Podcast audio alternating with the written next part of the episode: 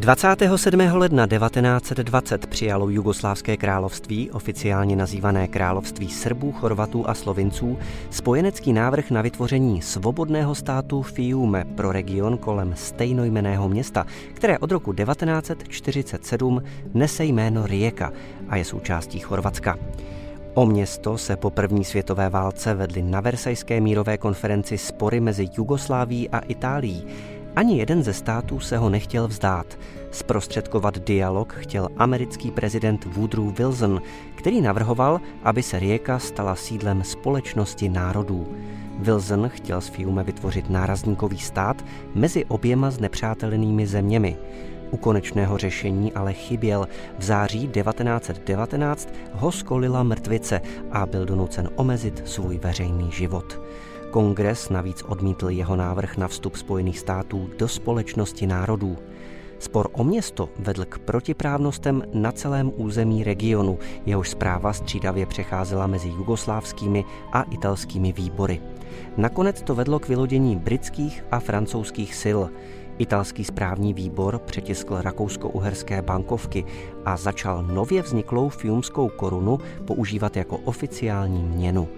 Konfliktní situace vyvrcholila vstupem italského básníka Gabriela Danuncia do města. K němuž došlo 12. září 1919, čímž začalo 15 měsíců okupace. V lednu 1920 sice Jugoslávie s novým státem zahájila dialog, ale okupace tím neskončila. Nevyjasněné otázky vyřešil až podpis Rapalské smlouvy 12. listopadu 1920, ve které se Jugoslávci z Italy zavázali k uznání kompletní svobody a nezávislosti pro stát Fiume, a to navždy. Tento stát pak existoval jako italské regentství Carnaro následující čtyři roky.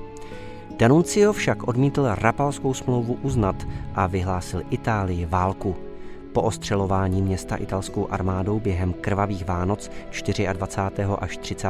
prosince 1920 se však vzdal a byl z města vypovězen. Jeho ústava však byla ve skutečnosti první fašistickou ústavou na světě. Stala se dokonce vzorem pro pozdější ústavu fašistické Itálie. Danuncio se stal autoritativní hlavou státu a byl autorem titulu Duce, tedy vůdce, který později převzal i Benito Mussolini. Ústava vytvořila korporativistický systém, který je v rozporu s fungováním parlamentních demokracií. Lidé v něm byli rozděleni do devíti sektorů podle ekonomických tříd a desáté skupiny, danunciem vytvořené, do níž byly soustředěny vyšší lidské bytosti, tedy hrdinové, básníci, proroci a nadlidé. Ústava také prohlásila hudbu jako jeden ze základních principů nového státu.